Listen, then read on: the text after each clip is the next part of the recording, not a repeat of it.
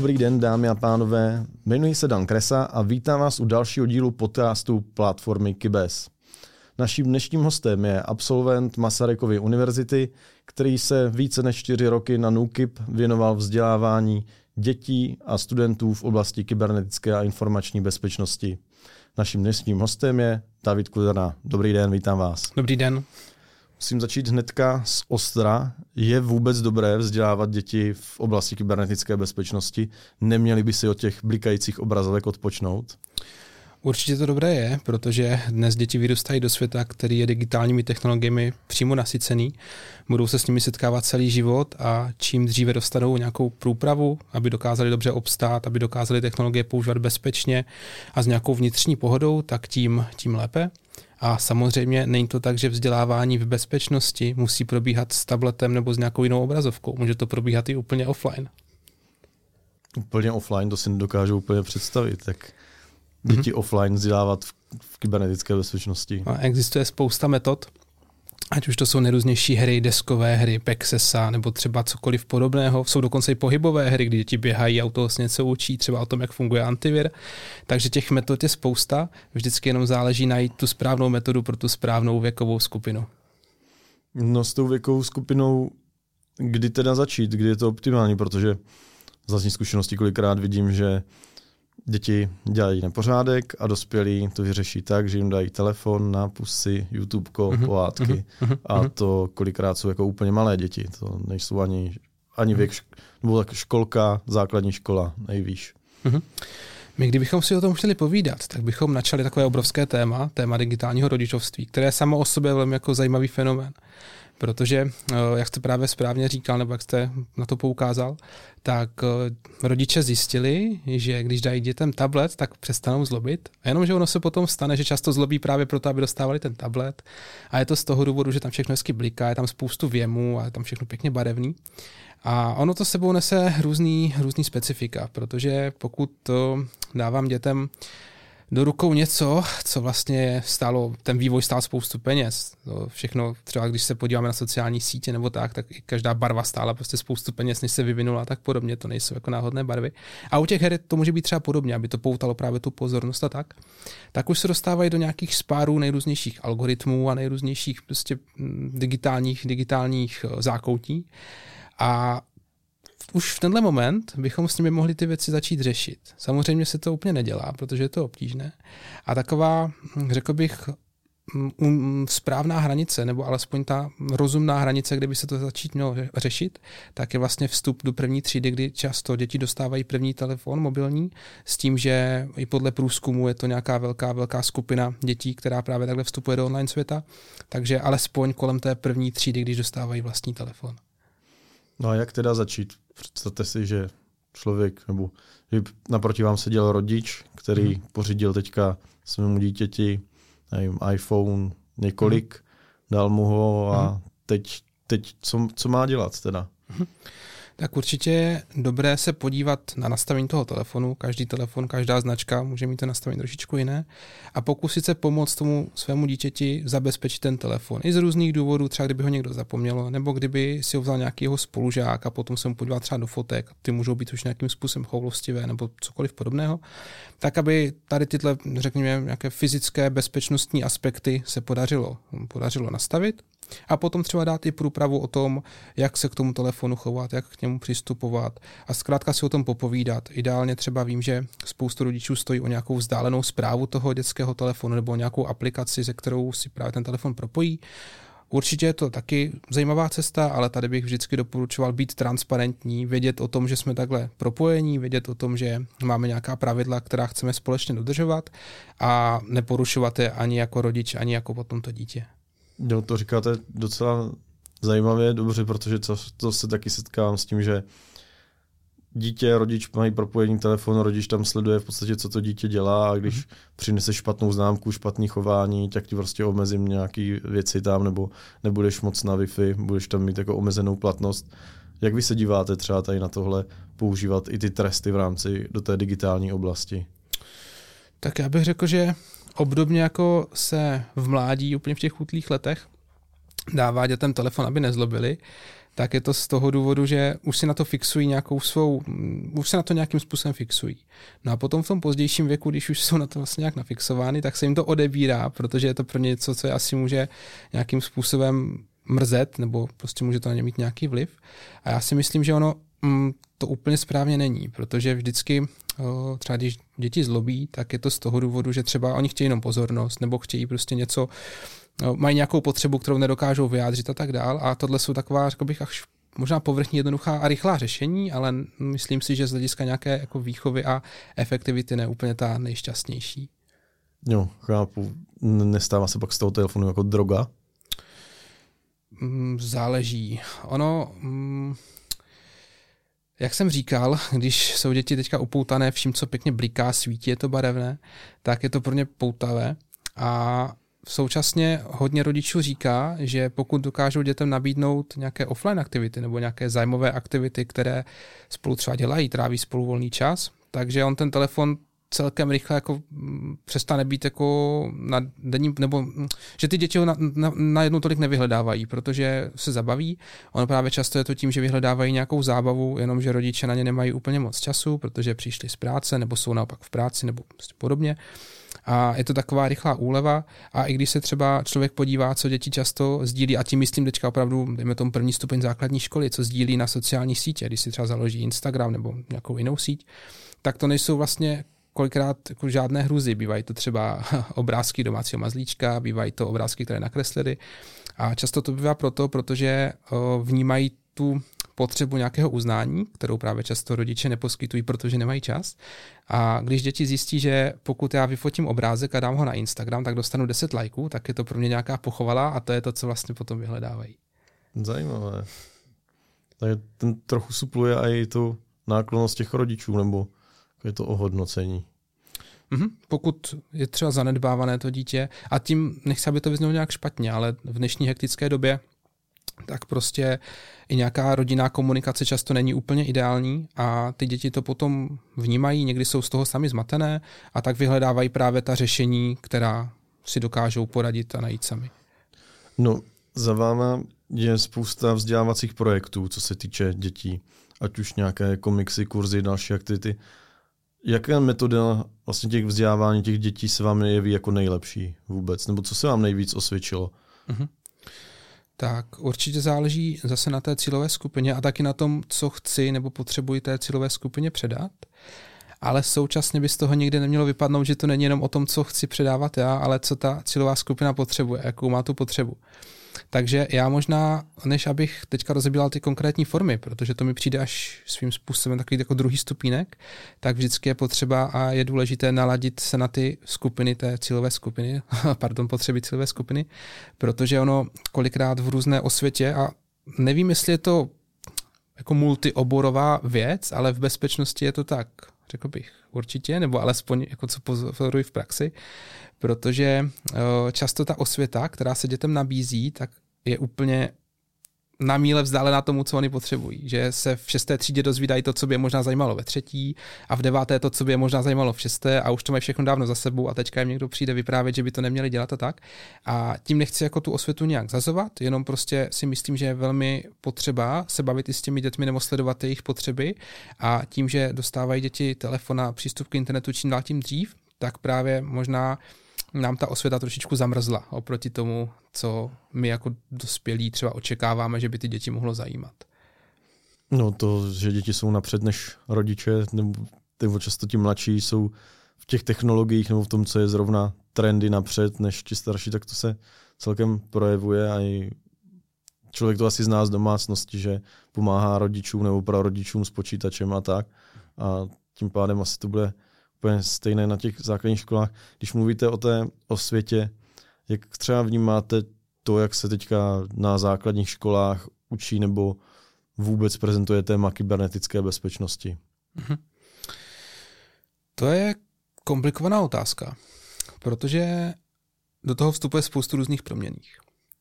Už jenom třeba to, že když se podíváme na školní výuku informatiky, což je docela velké populární téma, tak je to živé téma, často se o něm mluví, často se to, často se to rozebírá, jak to všechno funguje nebo nefunguje. Každopádně je takovým veřejným tajemstvím, že málo kdy učí informatiku informatik. Těch je ve školách málo, takže se to dostává buď k nadšencům, kteří se toho sami chopí, to je ten lepší případ, anebo k lidem, kteří k tomu mají, mm, třeba slyšel jsem příběh o tom, že někdo dostal vyučování informatiky proto, protože byl ve zborovně nejmladší, což vlastně trošičku kopíruje to, co jste říkal. A nebo to je třeba někdo, na koho to prostě spadne, protože má zrovna v ten daný rok nejméně hodin. A potom se v učitelských skupinách právě zhání nejrůznější přípravy do hodin a snaží se tam právě ten učitel, který s nemá úplně dobrou zkušenost, hm, nějak bojovat, nachytřit se právě od ostatních, kteří to učí běžně. A řekl bych, že ti lidi dělají, co prostě můžou a co je v jejich silách.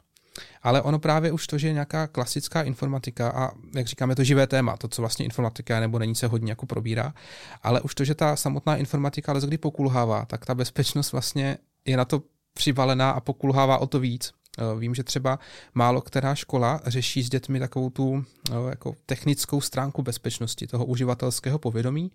A teďka bych nerad, aby to vezlo jako nějaké paušalizování. Ale když se bavím třeba s učiteli, tak eh, a řeknu pojem kybernetická bezpečnost, tak nejčastěji si představí třeba právě řešení pojmu jako kyberšikana, vylákávání na schůzky, predátorství a takovou tu sociální stránku internetu, ale ta technická část toho trošičku vypadává. A to je právě často ta část, kterou ty děti chtějí slyšet a zajímá je to, jak jsem zmiňoval ty jejich potřeby. To myslíte, co teďka tou technickou částí vyloženě? Tak není nic zvláštního, že se třeba šesták zeptá, kdo je to hacker, proč dělá to, co dělá, jak se stane, že někdo hackne nemocnici, protože jsem to viděl někde ve zprávách nebo v médiích, ale vlastně mi o tom nikdo nic neřekl a chtěl bych se o tom dozvědět víc a potom vzniká taková nenasycená informační potřeba, nebo třeba o, děti velmi i když to tak nemusí na první pohled vypadat, tak velmi dbají o své soukromí. Je třeba zajímá, jestli někdo může spustit webkameru na jejich mobilu, aniž by o tom věděli a jak fungují třeba nějaké škodlivé programy a jestli můžou přijít do své kapesné a spoustu takových, jako, řekl bych, bezpečnostně orientovaných věcí, ale právě ty informace si musí buď dohledávat sami, anebo můžou mít štěstí na osvícenou školu nebo osvíceného učitele, který k tomu má blízko, ale jak jsem říkal předtím, je velká skupina dětí, které se v tom nemaj, nedostávají tu průpravu právě ze školního prostředí. No a když ji nedostávají ze školního prostředí, řekněme, že ji nemusí úplně dostávat ani doma, tak jak se vlastně můžou děti vzdělávat v kybernetické bezpečnosti? Musí googlovat nebo, mm-hmm. nebo co, co, kdyby přišel, tady se objevil já nevím, plácnu z ulice, šel desetiletý kluk a řekl by, že se chce něco dozvědět o kybernetické bezpečnosti, kam by měl jít. Mm-hmm. Tak Samozřejmě existuje spoustu různých vzdělávacích materiálů, které jsou takové, řekl bych, samoobslužné, že i přímo ten příjemce, ať už je to třeba desetiletý kluk, si to může vzít, nějakým způsobem si to projít, ať už to jsou třeba mm, nějaké videosérie z youtubery nebo jakékoliv jiné materiály. Pokud jsem říkal, že se třeba nemusí ke všem dětem dostat nějaká průprava ve, v rámci školy, právě protože tam je třeba složité to personální ukotvení, nebo že často narážíme na to, že vlastně ani nevíme, jaká je třeba nějaká kybernetická gramotnost samotných učitelů, na to, jak to dokážou třeba předávat. To jsou všechno otázky, o kterých se opravdu moc neví. A já teďka nechci, aby to znělo jako pesimisticky, jenom prostě vnímám, když se bavím s učiteli, tak tohle vnímám jako nějaký, jako nějaký svůj postřeh. A co se týká eh, těch materiálů, tak zase těch vzniká opravdu spousta. Připravuje státní instituce, firmy, eh, vím, že jsou i nějaké nadšenecké právě skupiny učitelů, které, které se snaží vyvíjet různé materiály. Národní pedagogický institut má skvělé, skvělé věci, spíš teda pro učitele, ale zase, aby tam byla ta linka toho předávání. Každopádně eh, materiálu je spousta, ale mm, to, to předávání přímo k tomu příjemci, ať už je to třeba dítě nebo žák, tak tam je právě ta taková ta tam už to trošičku dře. Takže těžko odpovědět na tu vaši otázku. Vím, že třeba, mm, kdybych řekl příklad, jak třeba může fungovat taková osvěta, která není navázána na jako dejme tomu učitele a přesto je ve školním prostředí, tak eh, třeba v České republice funguje taková velká síť interaktivních panelů ve školách Amos Vision, jsou takové interaktivní obrazovky a tam je velký zájem na tom, že se tam právě sdílí spoustu interaktivního světového obsahu. A vím, že často je tam právě bezpečnost a že děti třeba přijdou k tomu panelu, teďka tam můžou zjistit, jaký mají třeba Eh, jaké mají suplování, rozvrh, cokoliv jako provozního ze školy a teďka tam na ně vyskočí nějaká interaktivní aktivita, ať už je to třeba chatbot, který vlastně provede to dítě během 15-20 vteřin třeba nějakým jevem na internetu, nebo mu poskytne nějakou radu, doporučení. Takže ty, ty formy jsou, ale odpovědět na to nějak jednoduše vlastně nejde. No, tak kdybych se představoval, že jsem rodič a potřebuji nějaký materiály pro mm-hmm. své děti, tak googlovat a, mhm. a hledat? nebo? Mhm. Pokud bych to měl odpovědět jako takhle pro rodiče, tím myslím, že ono taky namotivovat, jak jsme si vzali za vzor toho nebo za model toho desetiletého kluka, tak namotivovat ho, aby si sám něco našel a potom se to ještě prošel, tak to je zase trošičku jiná disciplína. Ale pokud jsem rodič a chci třeba svým dětem ukázat nějaký jako materiál nebo cokoliv podobného, tak existuje třeba perfektní rozcestník od Nukibu, Jmenuje se to vlastně rozcestník osvětových materiálů. Dá se to najít na stránkách osvěta.nukip.cz a tam jsou nejrůznější materiály právě už od předškolního věku až po, dejme tomu, hm, až vlastně po konec střední školy a vždycky to nabízí nějaké relevantní téma nebo nějaký relevantní obsah pro tu cílovou skupinu. A právě většina věcí je, jak jsem říkal, samoobslušných, to znamená, že to, je to děláno tak, nebo ty děti tam najdou, nebo z rodič tam najdou ty materiály takovým způsobem, aby se je potom už mohli sami procházet nebo společně a nemusí u toho být nějaký, nějaký další průvodce. Jo, dobře, tak zaměřit, můžeme doporučit rodičům zaměřit na stránky teda Nukibu, pokud neví hmm. o mhm. nějakých dalších zdrojích. Řekl bych, že ten rozcestník, který jsem zmiňoval, je asi nejrozsáhlejší a velmi pěkně zpracovaný, takže určitě můžu doporučit se na to kouknout. Jo, tak to děkujeme takhle za doporučení. A ještě vy jste narazil na influencery. Znáte nějaký v téhle oblasti, který byste mohl doporučit, jako na mm-hmm. co by třeba měli rodiče ukázat dětem, nebo tím pádem i děti sledovat nějakou nenásilnou formou, ne, teďka pojď, pojď se tady podívat, já nevím, plácnu na mikýře nebo na někoho. Mm-hmm. Tak ono, nemyslím si, že existuje nějaký influencer, který by si stavil kariéru vyloženě na tomhle tématu, jenom na tomhle jednom. To si nejsem vědom, že by někdo takový byl a pokud existuje, tak budu rád, když se k němu nějakým způsobem dostanu a pokud někdo třeba nasměruje. Každopádně, co se týká uh, influencerů, tak uh, myslím si, že vyhledávají rozmanitá společensky atraktivní témata a taky užitná témata, aby z toho ta společnost měla nějaký třeba posun, nějakou, nějakou novou znalost, dovednost. A že bezpečnost bývá jedním z nich, ale abych uh, řekl, koho třeba sledovat vyloženě jako v rámci bezpečnosti, tak to asi nedokážu. Ale třeba zajímavá otázka může být, protože uh, vím, že na to se třeba i zase často lidi ptají, nebo ptají se na to různí lidé, kteří tvoří vzdělávací materiály, jak třeba zapojovat právě influencery nebo youtubery do vzdělávacích aktivit. A to je třeba zajímavá problematika, protože v tom si myslím, že má spoustu tvůrců takovou zkreslenou představu, která není úplně, úplně přesná. No klidně můžete říct, jakou mají představu. Tak Myslím si, že často je taková představa, že když dělám společensky prospěšnou věc, tak je to něco dostatečně motivujícího na to, abych nějakého influencera zaujal a on mi pomohl třeba bezplatně nebo za pár korun. Což asi jako jo, ale současně um, to je model tak jako před deseti lety, protože dneska už je ten jako svět influencerů natolik silný, je to tak velká sféra, že dostávají tolik placených nabídek, právě třeba i na vzdělávací spolupráce, že představa, že mi někdo pomůže za pár korun nebo zadarmo úplně není, jako, jak jsem říkal, přesná. Každopádně jsou, jsou takový, kteří prostě se uvolí, řeknou si, hele, mám teďka čas, odpadl mi nějaký projekt, můžu se do toho přidat k vám a tak dál. Ale chci jenom poukázat na to, že pokud chci zapojit influencery do vzdělávání, ať už je to jakékoliv, tak na to musím mít ideálně nějaký budget.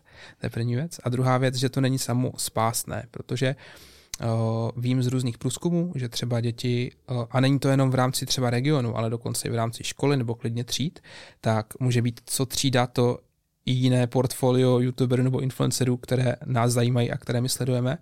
Takže vybrat i takové, které, kteří budou jako univerzálně, univerzálně že ty děti budou zajímat od až až po Ostravu, tak vlastně to je taky velmi těžký úkol. Takže o, je to zkrátka zajímavá, zajímavá oblast. Jo, to naprosto souhlasím, chápu, ne. Asi první třída nebude sledovat Luďka Staňka a asi, já nevím, 60-letý důchodce si nepustí, nepustí mikýře. To, I když třeba jo, třeba se mýlíme. Když jsme tady měli jako modelový příklad toho desetiletého kluka, dokážete nebo dá se to vůbec nějak rozdělit, kdybychom vzali různé věkové kategorie, první třída, druhý stup, no, první hmm. stupeň, druhý stupeň, střední škola, jaké metody jsou pro ně nejlepší, nebo jaké projektové aktivity a tak dále, nebo na co oni nejvíc slyší? Mm-hmm. Tak eh, já možná odpovím trošičku jinak, protože ona ta forma je vždycky dá se přizpůsobit jakýmkoliv způsobem. Ale co je třeba důležité, tak s těmi dětmi, které jsou vlastně na prvním stupni, tak si prvně utřídit i nějaké pojmy, abychom věděli, o čem se bavíme a abychom to dokázali dál rozvíjet. Protože kdybychom o, ty pojmy neznali, tak o, si můžeme sice chtít povídat o antiviru, ale pokud nevíme, jako co to je a jak to funguje, tak toho moc nevyřešíme. Takže m, mm, určitě se seznamovat i s těmi pojmy někde na začátku a potom tu znalost prohlubovat a Zase možná trošičku jiná odpověď, než může být očekáváno, ale asi tak od páté, šesté třídy už eh, vnímám, že děti mají rády, když se s nimi mluví jako s dospělým, když eh, je někdo nebere jako ty, kdo vlastně potřebují pomoc, ale jako ty, kteří už mají nějakou svou zkušenost, kterou dokážou i předat nebo komunikovat. A když se jim nesnaží přizpůsobovat, jakože já jsem jeden z vás, protože prostě to tak není, ale když se tam nastaví taková jako jasná atmosféra, že já jsem tady a rád si s vámi o tom popovídám a současně si rád poslechnu i vás, protože uh, ty trendy jdou strašně rychle dopředu a když uh, budete ve třídě jeden měsíc a za dva měsíce, tak budou jiný kauzy, uh, jiný hry, jiný výzvy, prostě bude to jako zase úplně jiný balíček těch, toho digitálního světa, který ty děti žijí. A je právě dobré si je poslechnout, zeptat se, co třeba zrovna je v trendu a nechat si to říct, protože on to člověk ani nedokáže všechno sledovat, i kdyby chtěl. A obzvlášť v souvislosti s tím, jak jsem říkal, že co třída, tak to jiné digitální portfolio nebo jiné digitální osobnosti, tak je to, je to, je to důležitá věc. I to, že třeba, a může to platit i pro učitele, že člověk neodsuzuje ty věci, projeví o ně zájem a dokáže si o tom povídat, tak už to tu skupinu, na kterou člověk mluví, tak nějakým způsobem aktivizuje, protože si řeknu, to je zajímavý ten člověk, dokonce se mě zeptal na mého oblíbeného youtubera a dokonce mi neříká, a dokonce mi neříká, že to je prostě hrozný, co dávají na internet a nikdo mě neodsuzuje, tak to asi o tom rád popovídám. A je to, je to takový dobrý ledolam si o tom prostě povídat bez nějakých předsudků. Mít otevřenou mysl takhle. Je to tak. Bavili jsme se hodně o škole, a o tom třeba, jak má rodič, tak kdo tedy má, no čí je kybernetická bezpečnost dětí odpovědnost? Školy nebo rodičů? Obou. no, 80-20 nebo Paretovou pravidlo. Zase, zase, to, zase to uchopím tak, že o, existuje i český průzkum, o, myslím, že se jmenuje Rodičovství v digitální éře od UPOLu a e-bezpečí. A tam je třeba docela dobře vidět, že není to tak, že by rodiče zanedbávali jako tu osvětu nebo tu prevenci a výchovu, to určitě říct nemůžu, ale zase se to hodně fixuje právě na ty sociální jevy. To znamená, aby ti nenapsal někdo cizí, kdo tě bude někam vylákávat a tak. A zase z toho, já vím, že to říkám už po několikáté, ale vypadávají z toho ty digitální dovednosti. A ono to je důležitá věc, protože, protože jenom uzavřu tu myšlenku, protože eh, v momentě, kdy nemusí to být tak, že mě ohrozí někdo cizí. Může mě ohrozit spolužák, který se právě dostane do mého telefonu a na to je taky potřeba myslet, takže jenom uzavírám. Každopádně, eh, co se týká třeba zase školy, tak tam jsem popisoval, že tam je ta situace složitější, že se učitelé snaží, co to jde, ale taky právě, když se bavím s učitelem a řeknu bezpečnost na internetu, tak si představí nejčastěji ty jako sociální jevy. Takže tam bych řekl, že jsou děti jako poměrně dobře osvětovány, ale že potom na obou stranách právě nám, nám uh, nenavazuje ta technická stránka věci. Takže měli by to řešit asi oba, asi to oba i řeší, ale vypadává nám z toho taková velká půlka. Jo, no to můžu částečně potvrdit, ale mám jenom nějaký vlastní mini případ, ne nějaký mm-hmm. výzkum, taky jsem slyšel, že vyloženě na nějaké zprávy a takový ty divný zprávy vylákávání ven by ty děti, se kterým jsem bavil, by nereagovali, ale pak se jim stalo, no, mě ukradli účet na Steamu, no, mě taky. Mm-hmm. A proč? Protože neměl dvoufaktorku, že jo, a mhm. měl tam jednoduchý heslo, tak mm-hmm. účet na Steamu, kde i ty děti investují ty peníze těch rodičů kolikrát přes kartu, tak byl najednou, mm-hmm. najednou fuč. Mm-hmm. Se vším tím vybavením v těch online hrách. Mm-hmm. A třeba když jsme u těch her, tak i to je zajímavá problematika, protože na začátku jsme zmiňovali, že děti dostávají do rukou tablety a hrají si a nezlob, tak ve hrách se zase objevuje takový fenomén mikrotransakcí, transakcí, že vlastně platím za cokoliv, kolikrát i za to, že v té hře udělám první krok nebo že překonám nějaký level. A teďka je to pro mě poutavé, protože mm, zase mám ten pocit toho úspěchu, Současně to třeba může sloužit k tomu, že když zaplatím, tak mi to třeba zjednoduší nějakou překážku nebo prostě cokoliv, což zase vede k tomu, že mm, ztrácím nějakou trpělivost nebo vytrvalost v překonávání překážek, že jsem zvyklý na to, že mám nějaký instantní úspěch a že je rychle a že ho mám hned a že se vlastně nemusím moc snažit. A to všechno jsou takové potom skryté, skryté jako zákoutí toho, s čím, do kterých se děti dostávají a může to na ně mít potom různé důsledky různého, různého typu. Nemusí to být jenom právě ty bezpečnostní, ale dejme tomu i nějak psychologicko-osobnostní a to je právě to, co může v tom vývoji být být cholovstivá věc a právě proto je dobré, když se, když se tomu ten rodič věnuje a dbá na to. To znamená, myslím si, že zakazovat něco není cesta, ale třeba si tohle uvědomovat a zkoušet s tím pracovat, tak je to složitější, ale zkrátka to je potom účelnější a užitečnější.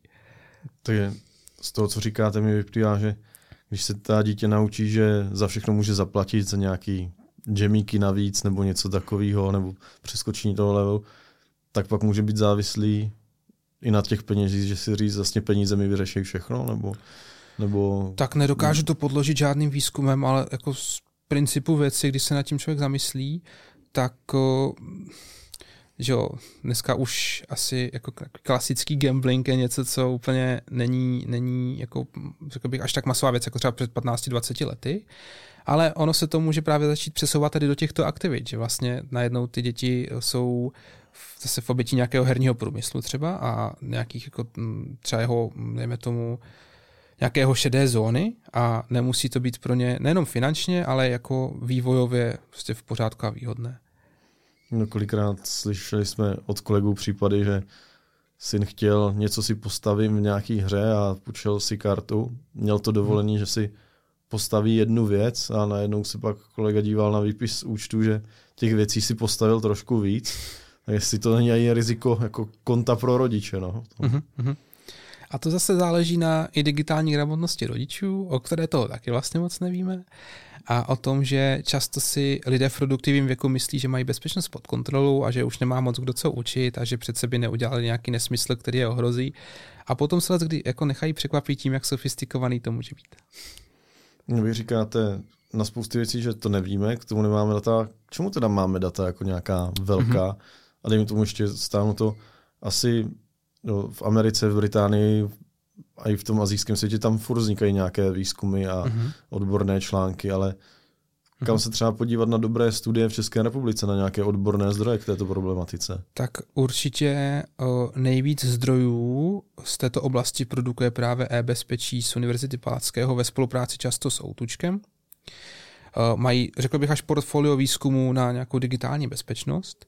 Já třeba vnímám, že tyto věci se často měří jako kvantitativně. Že třeba my víme, kolik dětí něco dělá, ale nevíme, proč to dělá. A nevíme vlastně, jestli to dítě odpovídá na otázku, na kterou se ho ptáme. Protože možná třeba jenom nezná ty pojmy, na, se, na které se ptáme, možná uh, si pod tím představuje něco jiného. Možná třeba teďka si vzpomenu na úplně modelovou otázku, když uh, nějaké procento dětí říká, že jim někdo uh, uh, odcizil herní účet, tak ono to taky může znamenat, že vlastně zapomněli třeba heslo nebo že něco jako v tom duchu. A oni si z toho vyvodili nějaký svůj závěr a že vlastně z těch čísel je vždycky potřeba ještě dělat nějaká interpretace jako hloubková a ta už se dělá jako obtížně a myslím si, že takových hloubkových dat jako moc ne, není. Takže my třeba dokážeme říct kvantitativně, kolik dětí něco, ale vlastně moc neznáme ty jejich motivace a ty jejich stavy a jak se to vyvíjí třeba v čase a zkrátka tu, tu kvalitu těch, těch jako fenoménů. To nezní moc povzbudivě, vypadá to, jako kdybychom měli teda se sbírat ty data, ale nějaký kvalitativní výzkum nebo nějaká analýza případová studie, něco takového, co, tak. co by, nějaká prostě případová studie, tohle byste si měli všichni přečíst, tak... Tak já si myslím, že i ty kvantitativní výzkumy jsou velmi dobré vodítko a samozřejmě ono je těžké dělat plošně něco kvalitativně, řekl bych, že to možná ani dokonce nejde. To si odporuje zase.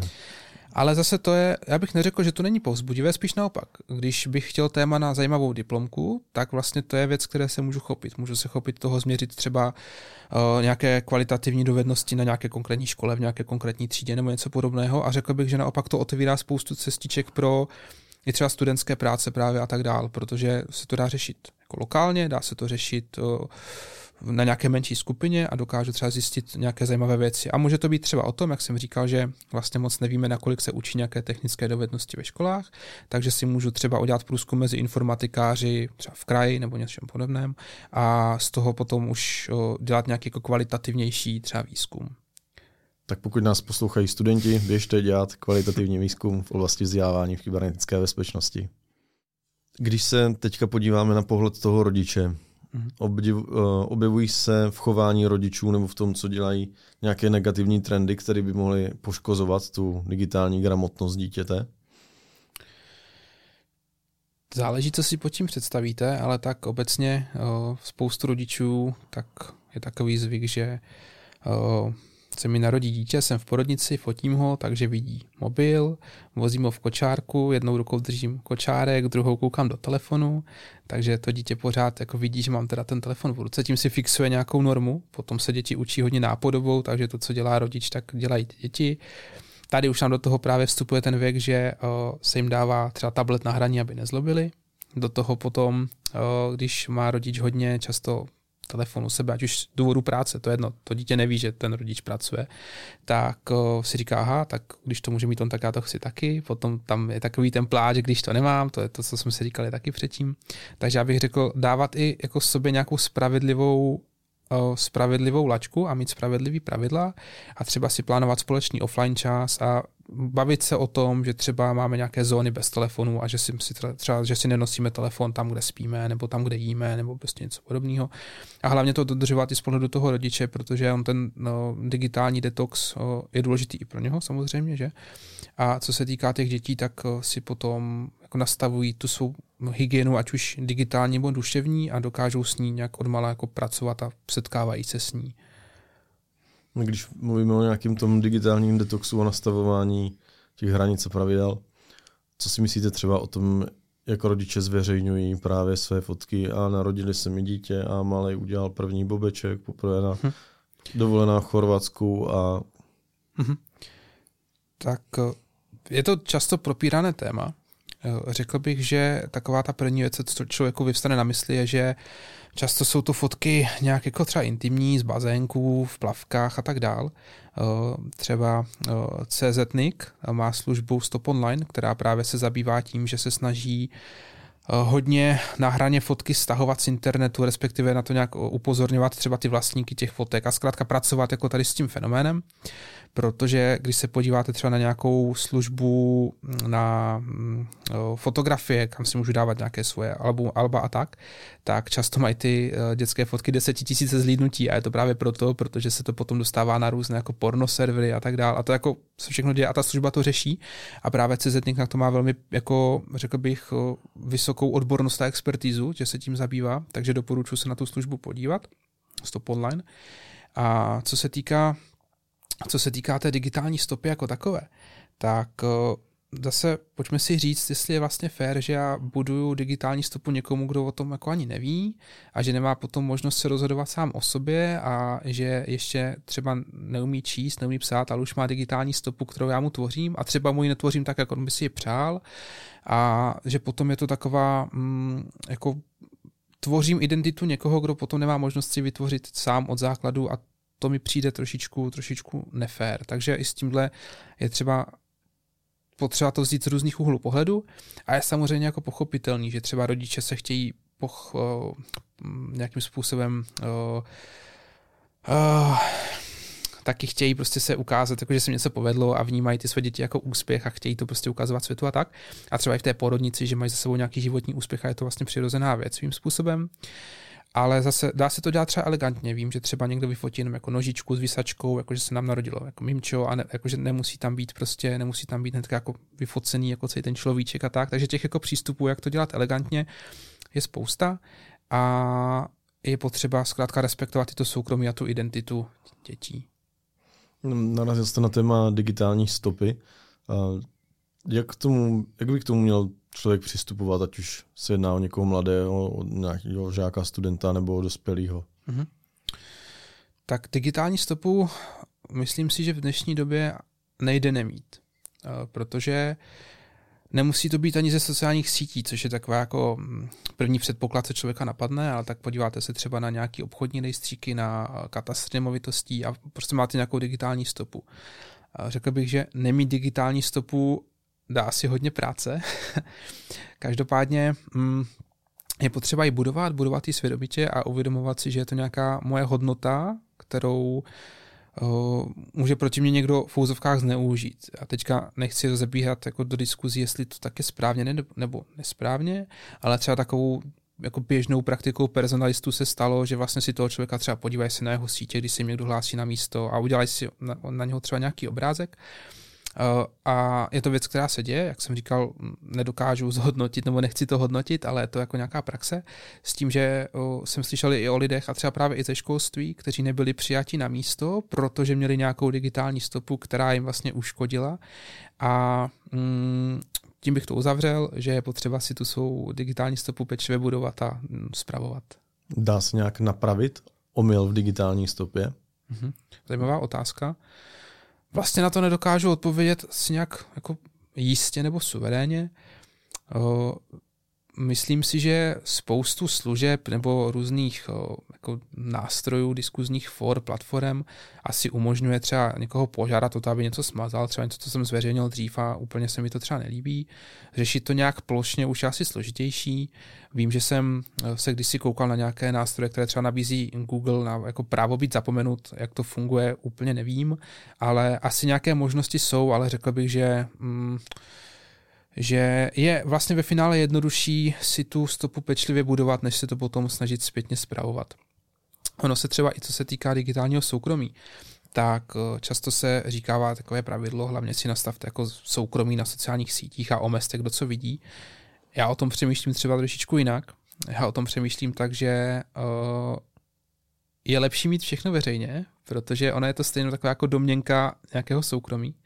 A pokud mi vadí, že bych to měl dávat veřejně, tak to na ten internet asi úplně jako nepatří. A dětem zase se dá říct takové pravidlo, jako jestli by to ukázali své babičce nebo svým prarodičům. A že pokud jako úplně ne, tak ať to na internet třeba nedávají, protože by se jim to potom nemuselo i zpětně jako líbit, když by se ohlídli a viděli tam třeba nějakou svou fotku nebo něco podobného. Takže mm, taková kuriozitka. Nebo nějaký milý komentář, kdyby tam někdo dal ale nepatří to prostě k vývoji tomu člověka, že v 15 tam dá někdo mm-hmm. komentář a řekne si ve 30, teď to je přece úplná blbost. Svým způsobem určitě patří. Sám třeba vím, že že o, člověk asi i na sobě vidí, že já třeba, když se podívám na příspěvek, co jsem třeba psal před několika lety, tak si říkám, aha, dneska bych to třeba napsal jinak, takže asi je to určitě, je to určitě jako věc, která je přirozená. No vy sám o sobě říkáte, že jste mikroinfluencer. A jaká síť teda se vám z hlediska toho bezpečnosti ochrany soukromí jeví jako nejlepší? Mm-hmm. Když si promítnu možnosti různých nastavení a tak dál, tak já si myslím, že je to jako víceméně na stejno. Vím, že třeba teďka, kdo sleduje trošičku dění, tak velký jako problém nebo nějaký nějaký, no, zkrátka řešil se TikTok z hlediska tady tohohle, vyšlo na to i nějaké varování, které bylo expertně vytvořené. Ono tam asi hodně záleží třeba z jaké země ta sociální sítě nebo kde má nějaké své zázemí, jaké tam platí zákony, nějaké politické poměry a tak dále, ale to není něco, čemu já bych se expertně věnoval, takže jenom sleduju to dění. Každopádně třeba vím, že uh, viděl jsem takovou zajímavou aktivitu, co dělal jeden učitel s dětmi ve školách, a oni si třeba vytiskli eh, podmínky používání sociálních sítí a potom jako vslepili do takových dlouhých hadů za sebe, jako jak jsou ty podmínky dlouhé. a nepamatuju si přesně, jak tam ty rozdíly byly, ale bylo vidět, že jako co síť, tak to opravdu jako jiná, jako až diametrálně jiná třeba jako na, no, nějaká jako mm, ty pravidla v tom používání a že třeba někde jich mají vlastně docela málo a někde hrozně moc a že třeba si vzpomínám, když um, jsem se já koukal na ty pravidla používání TikToku, takže už i tam se třeba píše, že vlastně každý ten obsah může jako nějak přebírat a parodovat a tak dál, protože na tom je svým způsobem ta síť založená.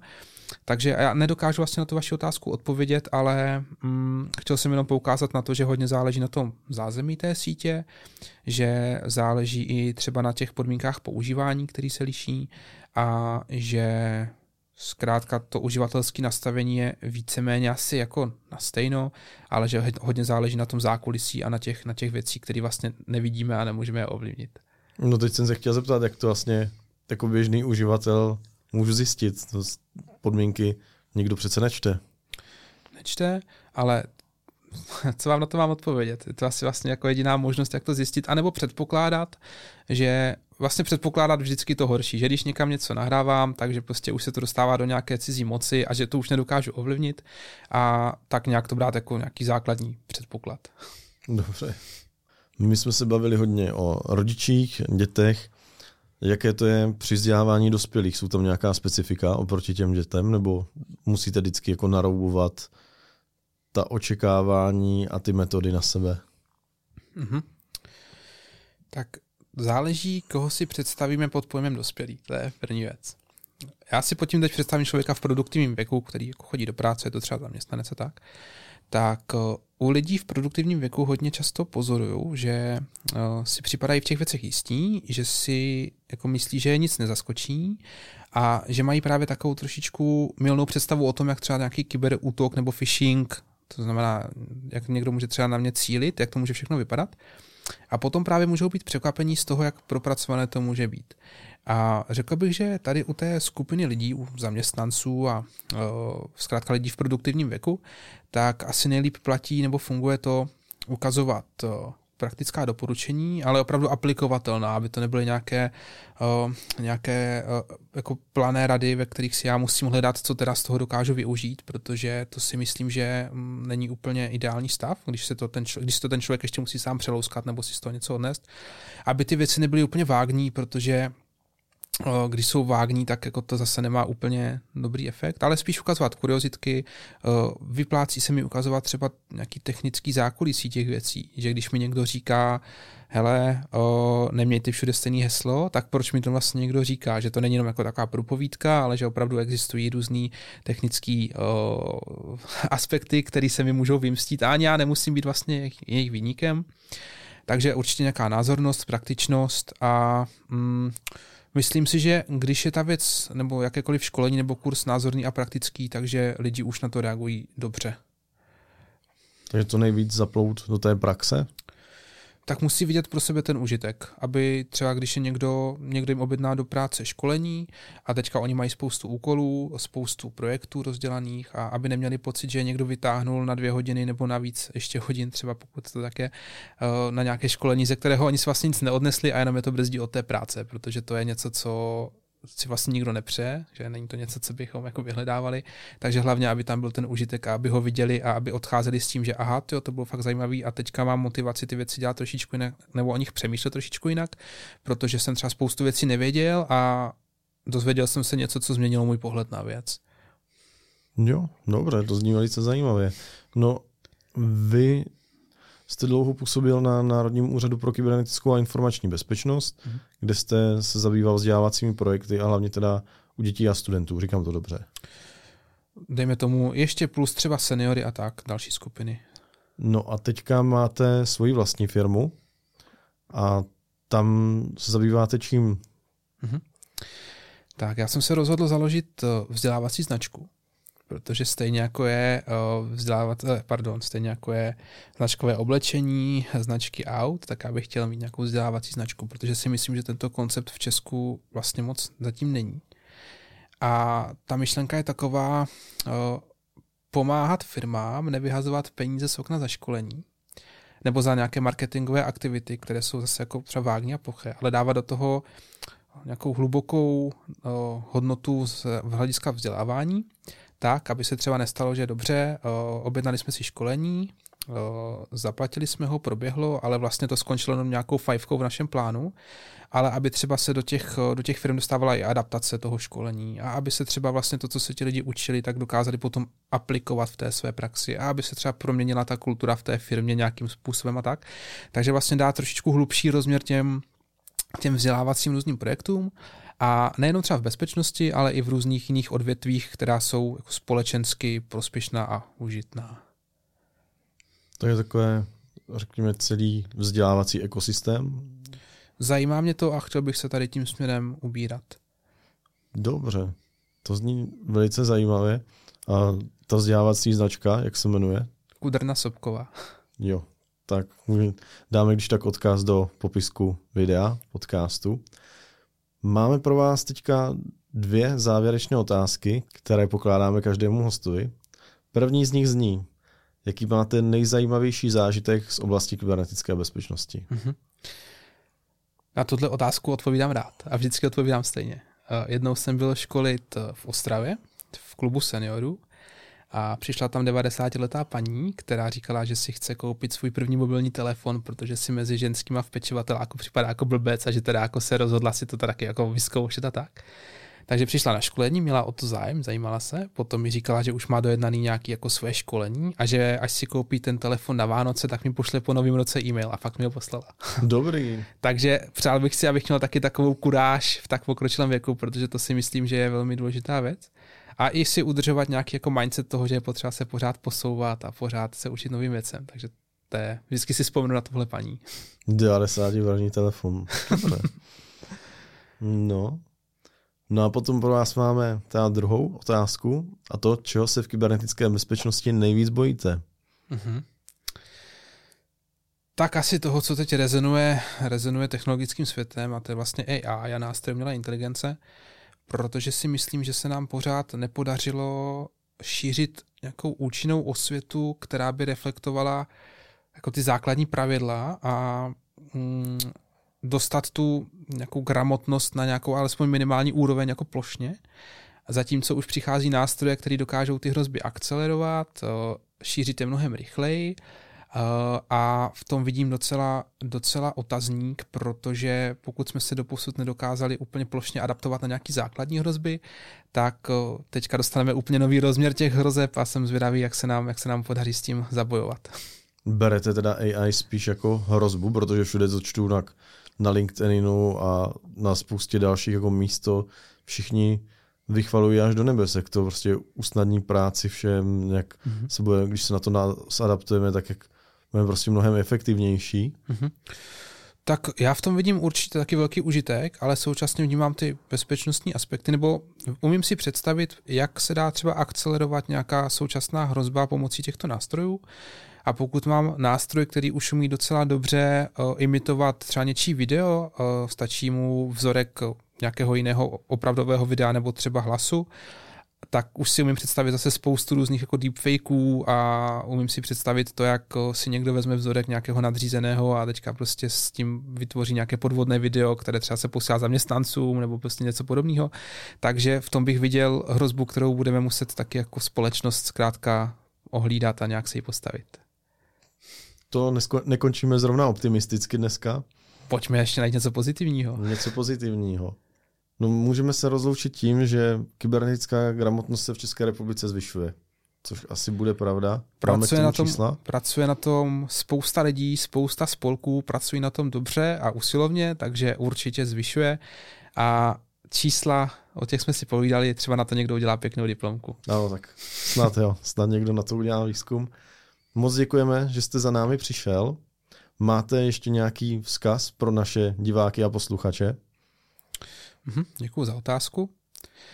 Zkusím vymyslet odpověď. Ne, vždycky se nějaký vzkaz najde. Eh, přál bych si, aby se lidé mm, nebáli digitálních technologií a nebáli se je objevovat, protože je to nástroj, který nám může v čem usnadnit život a práci a může nás posouvat společnost jako celek. Takže určitě eh, pokud někdo třeba má nějaký odstup od technologií a říká si, že už je těch technologií moc a že už by si třeba představoval, že toho jako nebude tolik a že už to třeba nestíhá, tak možná by zkusili překonat tady tu, tady tu překážku, protože čím více nám to podaří, tak tím víc profitovat budeme všichni. tak to zní krásně pozitivně. Tak děkujeme. Taky děkuji za pozvání. No a budeme se na vás těšit u dalšího dílu podcastu platformy Kybes. Zatím vám přejeme, ať vás provází bezpečná síla.